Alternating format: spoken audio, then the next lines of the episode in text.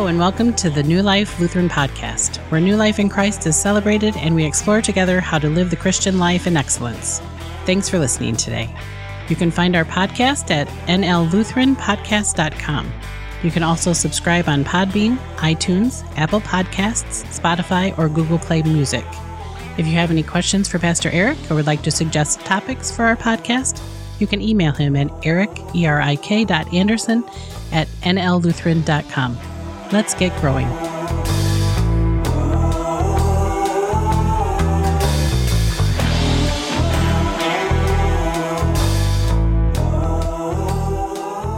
Hello, guys, and welcome to the New Life Lutheran podcast. This is Pastor Erik. Thank you for listening today. Today on our podcast, we are uh, continuing um, to explore the scriptures together. And uh, what I want to do today is uh, give you guys some tools as you begin to read the scripture. Last week, I introduced a simple way to read scripture, uh, which was to read it over one or two years, um, to read it again and again and again over a lifetime. Uh, I posted a Bible reading plan um, that I try to utilize, although I'm not as faithful as maybe I should be. Um, so you guys can use that to read the Bible over one or two years.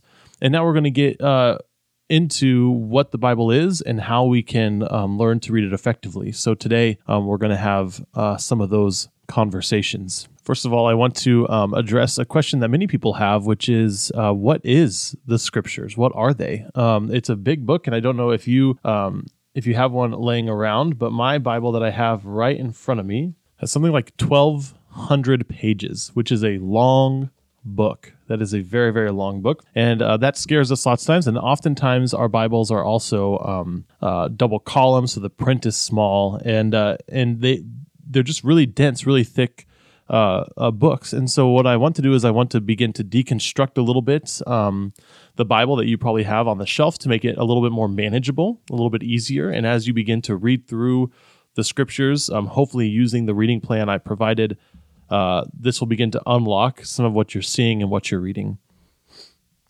So, the first thing that we need to wrestle with is um, fundamentally what scripture is is it's literature. Scripture is um, it's not a textbook.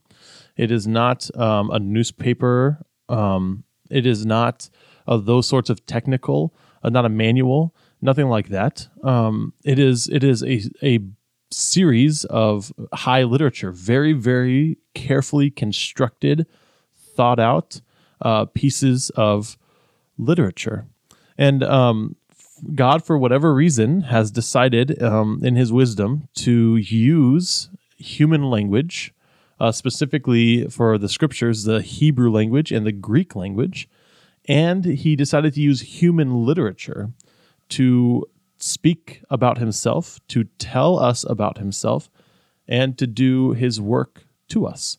And uh, this is scandalous. Um, it's, it's, strange, and I wish that God would not have done this. Um, I wish that he would have been more precise. I wish that they, that we would have more answers than we do. Um, but at the end of the day, he's chosen to use language. He's chosen to use um, literature to make himself known. And uh, Eugene Peterson was a pastor and uh, and a writer, and he said um, language is very imprecise.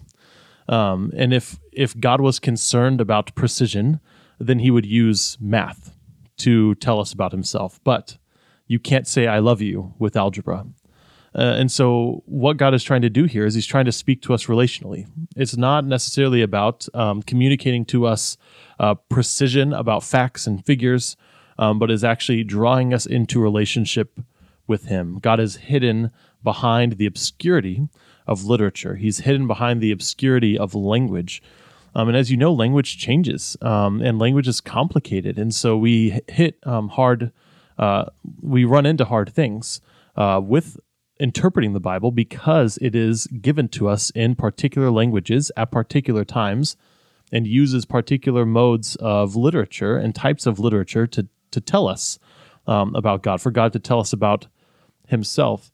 Uh, so the Bible includes poems, it includes stories, it includes uh, little proverbs, it includes law codes, it includes parables, it includes letters, it includes apocalyptic literature. It has this huge breadth of of literature that it is uh, that is being used to communicate God's action to humans uh, through Israel specifically, and then through Jesus Christ in the New Testament. And that gives us leads us to the next part, which is the Bible is actually in two main parts. Um, there are uh, two sections of the Bible, what we call the Old Testament and what we call the New Testament. What we call the Old Testament, um, I like to use the term Hebrew Bible. It's written in Hebrew. Um, and for Jesus and the early Christians, it was simply the scriptures. It was the Bible that they had. Um, when as the letters were being written, um, they hadn't formulated the New Testament yet. Um, they respected the apostolic writers, and in fact, Peter actually he says that um, Paul's letters are scripture as well. Um, so they know they had some idea, some understanding of inspiration. Um, we don't know exactly what that looked like, uh, but I like the term Hebrew Bible for the Old Testament. And there are um, there are 39 books in the Old Testament, um, and it, it is much much much longer than the New Testament. There are 27 books in the New Testament, but they're much smaller. Um, so the Old Testament, the Hebrew Bible, dominates the Scripture, and it actually provides us um, with tons and tons and tons of good proclamation and information about God and how he operates, and also about Jesus. It, it points to Jesus. So we have the, the Hebrew Bible, um, and then we also have the New Testament, and I like to use the term apostolic writings, uh, Greek apostolic writings. And uh, this is the, the New Testament, the apostolic writings are really, um, they are written in response to an event that happened. And that event was Jesus. And so the apostles and those around the apostles were writing um, about this Jesus event that changed the world. Uh, not only for them, but it, it, changed the cosmos. It changed how they operated um, in the world and how the world operated itself. And so they began writing um, and they began uh, articulating the stories of Jesus, and those eventually uh, were compiled as the Gospels. Um, they uh, wrote letters, especially Paul wrote tons of letters to the churches, to these Jesus communities, and those became the letters. Um, there are histories in the uh, New Testament, like the book of Acts. Um, and then there's also a very kind of prophetic, uh, what we call apocalyptic literature in the, the book of Revelation. And that's a particular kind of literature um, and has a particular purpose not only in um, the Old Testament but also or the Hebrew Bible, but also in the apostolic writings. And and the apostles were really meditating on and thinking about um, the Hebrew Bible as they were constructing and and and putting together um, this literature that they were um, they were writing at the time about about this experience they had uh, with Jesus. And so, really, we cannot understand the full the fullness and the breadth of uh, the the apostolic writings, the New Testament, unless we understand the Hebrew Bible.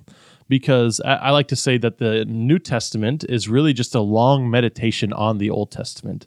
You you can understand the basic story, you can understand the basic teachings, you can understand um, who Jesus is. You can you can get all the basics uh, without the Hebrew Bible just by reading the New Testament.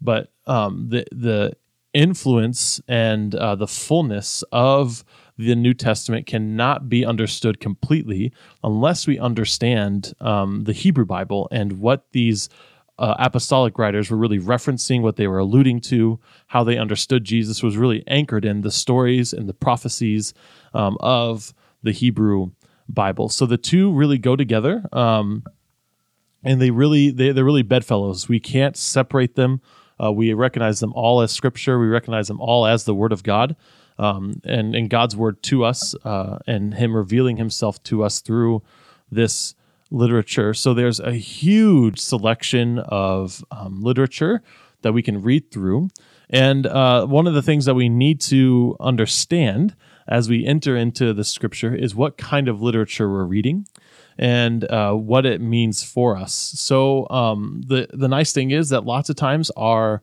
uh, translators actually they edit and compile um, the, the, their translations, uh, the stories and the poems, in ways that help you understand it's a poem or a story. Um, so one of the ways they do that is that they construct when something is is a poem, they actually construct it like a poem. So you have the indentations, you have that um, uh, you have that structure that makes it feel more like poetry and when it's um, like a like a history or a story, they have it uh, more just like block paragraphs. So uh, the the most important thing you can do is uh, find a good translation to read of the Bible, and there are lots of good translations. Most of them are are just fine. There are a few that I would probably stay away from, um, but any of the major translations, you're going to be okay. You're going to be okay getting uh, the New Revised Standard Version or the New International Version, the New Living Translation. The one that I like to read um, is called the Common English Bible. It's a smaller translation um, not as popular, but I think that they do a fantastic job of threading the needle between readability and also um, really good uh, like scholarly work on it. And I think that they nail down some of the important words, phrases, some of the ideas. Uh, they really show uh, the the continuation of ideas throughout the the whole Old Testament and into the New Testament.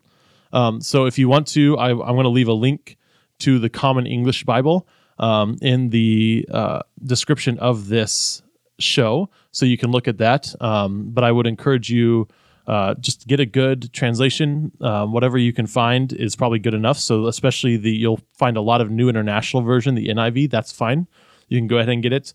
Uh, the New Revised Standard, that's fine. You can go ahead and get it. The New Living Translation, that's fine. You can go ahead and get it. Um, but I read the the Common English Bible. That's my favorite. So I'm going to leave a link with that down below. And a couple other tools that you can get as you begin to read the Bible is uh, when you buy a Bible, um, you will have the option of getting uh, just the Bible with the text, just simply the text itself, or you can get what's called a study Bible.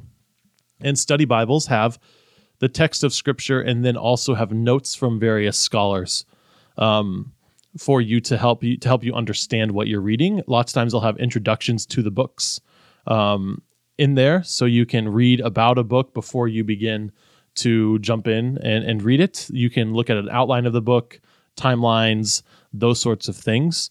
Um, one of the best study Bibles I have found is the Common English Bible Study Bible. It's a little bit expensive, um, but it has lots of good information. I will leave a link to that in the, in the description. If you're looking for a more um, traditional, uh, rooted in more of a Lutheran tradition, um, the Lutheran Study Bible is uh, is a good one too, and that's in the English Standard Version, which is a fine translation. Um, I want to leave a link for that as well. That's another pretty pricey. Most of the study Bibles you're going to get are kind of pricey, um, but but they're good. Uh, they're good resources. So. Um, as you look for study Bibles, um, a couple that you might want to think about looking at the Common English Study Bible, the Lutheran Study Bible, um, in the ESV. uh, Concordia used to print a self study Bible. Um, that was in the NIV. That's another good study Bible. So if you can find one of those, you can get your hands on one of those. That's another option, the Concordia self study Bible.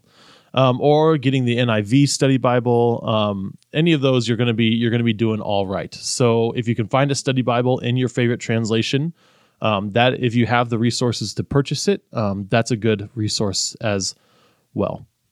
Uh, the last thing that you may want to think about as you begin to read the Bible, another resource, another tool that you can use um, as you read the Bible is a commentary. And commentaries are uh, uh, collections of essays, either by one scholar or multiple scholars, um, that give commentary to the biblical story um, and and give commentary to the biblical passages.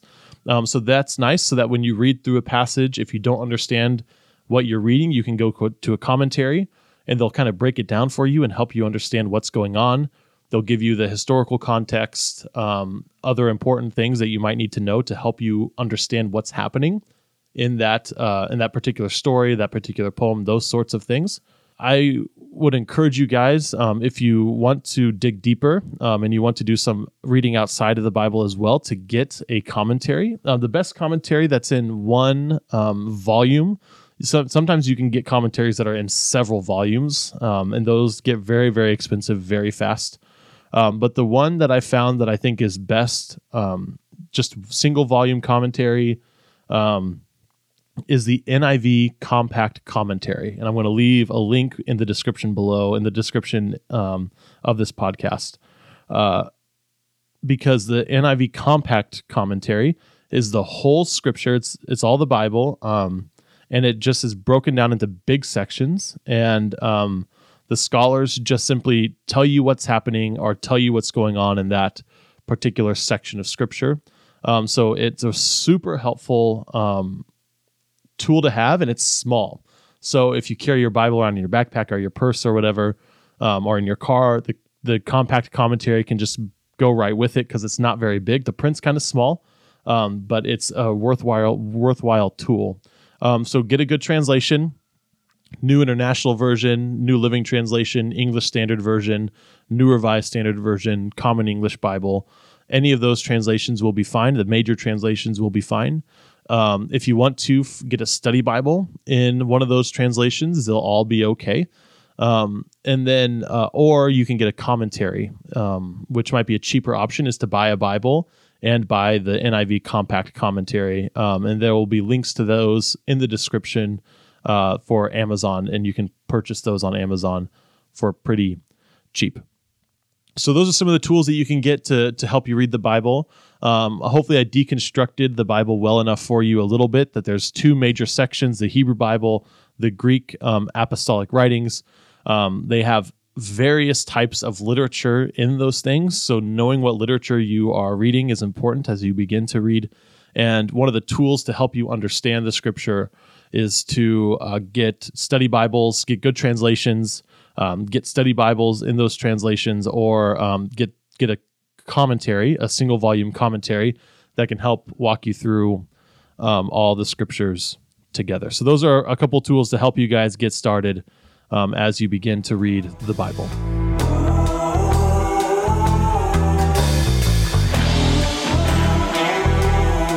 All right, the next thing that I wanted to do um, in this episode um, was to give you guys um, a good context for as uh, for you as you begin to read the Bible. Um, I encourage uh, reading through the Bible from roughly from beginning to end, uh, broken up a little bit, rearranged a little bit, uh, just for simplicity's sake um, and for logic's sake. Um, because the Bible is not set up um, in, in a way to be read f- uh, front to back. It's set up by uh, liter- literary style um, because again, it's a library, it's a collection of books. So they set them up, they organize them by literary style, not necessarily um, chronologically or um, not necessarily theologically. So um, some things right next to each other do go together, sometimes they don't. Um, so I wanted just to give you guys um, an overview of the story of the Bible. Um, to help you as you begin to read, kind of keep your focus on what the big picture is um, so I'm going to lay out the story for you. Hopefully, you guys can um, get a grasp on the story, kind of memorize the big picture. And that way, as you're reading through the scriptures, you can have some clues, some ideas. Um, you can have some clue about where we are in the story, what's going on, and where the story is headed. So, the first thing that we need to know about the Bible is that the Bible tells one big story. It does not tell a story the way that we would tell a story. It does not tell the story from beginning to end. It does not give you all the details of the story. It does not give you um, it does not give you even all the chronological events, and it does not give you the events in chron- chronological fashion. Um, but it is one big story telling us about God and about His work um, on earth and in humans. So, just for some context, the very first book of the Bible begins with In the beginning, God created. It starts off, the whole scripture starts off with In the beginning. And then scripture ends, a close one of the very last things that scripture says in Revelation 21 is this. And this is Jesus speaking. Then he said to me, All is done. I am the Alpha and the Omega, the beginning and the end. To the thirsty, I will freely give water from the life giving spring, and those who emerge victorious will inherit these things. I will be their God, and they will be my sons and daughters. So the story starts in the beginning, and the story ends all is done. Jesus saying, All is done. I am the Alpha and the Omega, the beginning and the end. All who are thirsty and come to me will be given life giving water. So we have a story here, a story that starts with the creation of the world and the story that ends with the completion of the world. And um, And in between, it gets really, really messy. And so the story starts off um, Genesis 1. Genesis is the first book of the Bible. Um, it starts off Genesis 1 with the story of a God who creates a beautiful world out of chaos. There's there it's chaotic, it's dark, it's dangerous. And takes he takes the chaos and he constructs order and he constructs goodness out of it. He creates a garden, he plants a garden, and then he puts humans in the garden and he charges the humans. The humans are kind of the crown of his creation, and he charges the humans with uh, the role as his ambassadors to the world. They are called to continue his work of organizing and building and unleashing the potential of the world um, and making it better, uh, continuing to help it grow, to continue to organize it, to continue um, to do God's work of taking chaos and making order and making things grow and flourish. That's God's original intent is that humans be his partners, that humans be his ambassadors, and that they work on the world and they unlock all the potential of the good created order. They're made in God's image, they're made to be his partners, and humanity is the crowning achievement of God's creation. But the humans rebel because they decide not to trust God and instead they trust in themselves so they eat of what's called the fruit of the tree of the knowledge of good and evil. They want to decide for themselves what's good and what's evil. They want to decide for themselves what's right and what's wrong. So they take the fruit, they eat the fruit so that they can know what's right and wrong and they can make that decision for themselves. They want to trust themselves instead of trusting in God. And this leads to them um, becoming shameful and distrusting of each other, where once they were naked and they weren't ashamed, uh, now they're hiding from each other. They're trying to protect themselves from each other. Um, and they're also hiding from God. So, where there was once trust and openness, now there's uh, uh, disagreement. There's now um, uh, eventually what becomes violence, but there's dispute between people. There's distrust between people. There's scheming against each other. And this rebellion against God spirals into a mess. It spirals into violence through Cain killing his brother Abel. It spirals into violence. Uh, Cain's one of Cain's descendants, Lamech, um, is this horribly violent human who begins to abuse um, people and abuse women, and he takes on two wives instead of just having one. Um, there, it leads to more and more violence, and ultimately, this violence and this distrust and this scheming leads to what's called the Tower of Babylon. And many of you maybe know it as the Tower of Babel, but in Hebrew, the word Babel um, and Babylon are the same. So it's the Tower of Babylon. And it's this tower that the people create because they're trying to reach up to heaven. They're going to make a name for themselves. They're going to make themselves known. So they work together to build a tower up to heaven instead of knowing God and letting Him come to Himself. And so God scatters the humans. He sends them, he confuses their language and sends them all out of the all over the world. And out of this confusion, out of this scattering, God chooses one particular person and he makes a promise to this person. This person is Abraham. And he makes a promise to this person, and he promises that he will bring redemption, he will bring a blessing to the whole world through Abraham and his family. And so this begins the story of God's relationship with what we call Israel, with the Hebrews. And so God makes this promise to Abraham that he's going to bring blessing through him. He's going to protect him. He's going to be his God and and Abraham's family is going to be his people, uh, God's people, and and so then they begin this relationship, and it all stems from this promise that God has made to Abraham: "I will bless the whole world through you." This family is given a promise. This eventually leads to God rescuing this family out of slavery, giving them um, what we now call the Ten Commandments and also the whole law of the Old Testament. And um, God says, I'm making you a promise. I'm going to bless you. You're going to bless all the nations. From you uh, will come redemption to the whole world. Um, but you need to be different from your neighbors. And so God gives them the law code so that they can be different from their neighbors, that they can be his people. And this family uh, continues over millennia to break the promises, to break the rules, to break the agreement that they made with God. They continue to trust in themselves, just like Adam and Eve did, and they start they begin to trust in other gods that aren't God.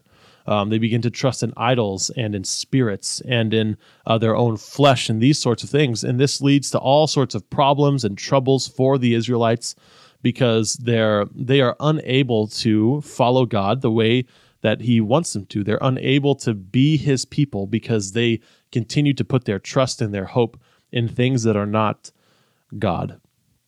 And during this time, all these several, you know, couple thousand years of this uh, breaking God's promises, there are these individuals called prophets.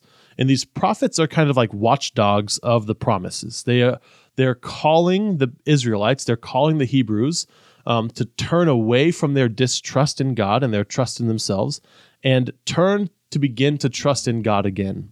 They're calling people to account for breaking the rules. And so that's what the old the, the Hebrew Bible is filled with these prophetic messages, these sermons, these proclamations that God is speaking through these prophets who are trying to uh, get the people back on track to trusting in God and following his way. But there's just this continual rebellion. And in the Old Testament, there are really no true heroes. There are no really good people in the Hebrew Bible. Everyone from Abraham to Ezra and Nehemiah, the whole story is filled with people who don't get it right. So all the heroes that we tend to celebrate are actually the very people who get it wrong. Abraham gets it wrong. Um, David gets it very wrong. Solomon gets it wrong. Ezra and Nehemiah get it wrong. You get to the end of the Hebrew Bible and you just realize that humans are full, even God's chosen people are full of rebellion. And they are just unable to, to do what God wants them to do. They are unable to do what God needs them to do. They're unable to put their trust in God. And in fact, some of the prophets, as uh, they're realizing this, God is speaking through the prophets. And God says, Here's the deal you can't do it. So I'm going to give you a new heart. I'm going to take the heart out, the heart of stone out of you, and I'm going to give you a heart of flesh. He tells them that he's going to give them his spirit so that his animating force, the, the, the, the living thing inside of God, can live inside of his people. He says, You can't do it. You are not able to do it. So I'm going to give you a new heart. I'm going to recreate you, and I'm going to give you the Holy Spirit. And so you get to the end of the Hebrew Bible and you just think, We need help. We can't do this. Humans are unable to live as God needs them to. And so then along comes Jesus, who is this new kind of Israelite. He's from the kings, he's from the line of David. He is, um, and he, he somehow is different from all these humans that we've been reading about in the Hebrew Bible. He's able to teach with authority everywhere he goes, people are being healed and people are being transformed. There's so much goodness and life and joy and peace emanating from him um, that we think maybe this is him. Maybe this is the person who will bring blessing to the whole world. Maybe this is the Redeemer. And in fact, he is. We hear through the Gospels that he is God's actual son, that it is um, through the Holy Spirit that Mary became uh, pregnant. And uh, so Jesus is God Himself come down to earth in order to do what humans are unable to do. And so Jesus led the perfect life. He walked in perfect obedience to God. He uh, walked in perfect love. And he was killed despite this. He was taken over by the very violence and scheming and disagreement and dissension that marked Genesis 1 through 11, that marked the, the rebellion against God. But Jesus continued to have faith and continued to trust in God despite this. He was overtaken by the violence of the world, but then he was resurrected from the dead. And he actually defeated the violence of the world. He defeated death, and he gave us a new way to be human. And Jesus left uh, he ascended into heaven to be with the Father, and then he gave the Holy Spirit to the disciples. And the Holy Spirit came into the disciples and he recreated. He did, God did the thing that he promised through the prophets. He made new types of humans and he filled them with his Holy Spirit. So the disciples were made new. They were given new hearts and they were filled by the Holy Spirit. And then they began to uh, preach and teach, and they began to organize themselves in new communities of these people that through the good news of Jesus Christ, through the proclamation of the good news, new these new creatures, these new humans were gathering together and they were creating new communities. And they were filled with the Holy Spirit. They were healing, they were being healed, they were um, experiencing the peace and the joy that God had. Um, but of course, because of the sinful nature still in our flesh, um, the issues arose. And so the apostles, after uh, spending years reading and meditating on the Hebrew Bible and realizing that Jesus was this person um, who he claimed to be, and, and that and that through this like faith, through this trusting in Jesus's work, people were being made new and giving getting the Holy Spirit. They began to write letters to the churches to tell the churches um, about this good news to help the churches reinterpret and interpret the Hebrew Bible and also know um, how to behave and how to act in this new reality that they had, that they were new creatures filled with the Holy Spirit. And that's what we get in the New Testament is these writings, these letters, these prophecies about being these new creatures in Christ. And then the scriptures end in Revelation and we hear about Jesus proclaiming, we hear about the new heaven the new earth that's coming. We hear Jesus proclaiming, It is done. I am the Alpha and the Omega. Whoever comes to me and is thirsty will be given water, an everlasting water, and they will live forever with my Father in heaven. And he's Jesus says, I'm coming soon. I'm coming back soon to do this thing of renewing the earth and renewing the heaven, casting away all the ungodly, and those who are have faith in the promise will be redeemed, they'll be resurrected, they'll be given new bodies, and they will experience eternity with the Father and the Son and the Holy Spirit on earth and in heaven, in the new heaven and the new earth. And then the book of Revelation ends, and John uh, proclaims, Come, Lord Jesus, come quickly. And so that's our cry even today. Come, Lord Jesus, come quickly. God has redeemed us, He has made us new. He has given us new hearts and He has filled us with His Holy Spirit. We try to figure out um, what it means to live in Christ and what it means to live in a Jesus community now, which we call churches. And we pray continually, Come, Lord Jesus, um, knowing that He is the end, knowing that He is our hope, and knowing that we will look forward to a life, an eternity, um, an eternal life with Him and the Father in the new heaven, in the new earth. That's the story of the Bible. It's a pretty great story too. And what we be, what we do as we read the scriptures is we begin to unlock the depth um, not only of God's grace to us, but we also unlock the depth of our own sin, our own short uh, shortcomings. We unlock uh, the beauty of God's promises to us. We unlock the beauty of Jesus fulfilling those promises. We we learn more about God.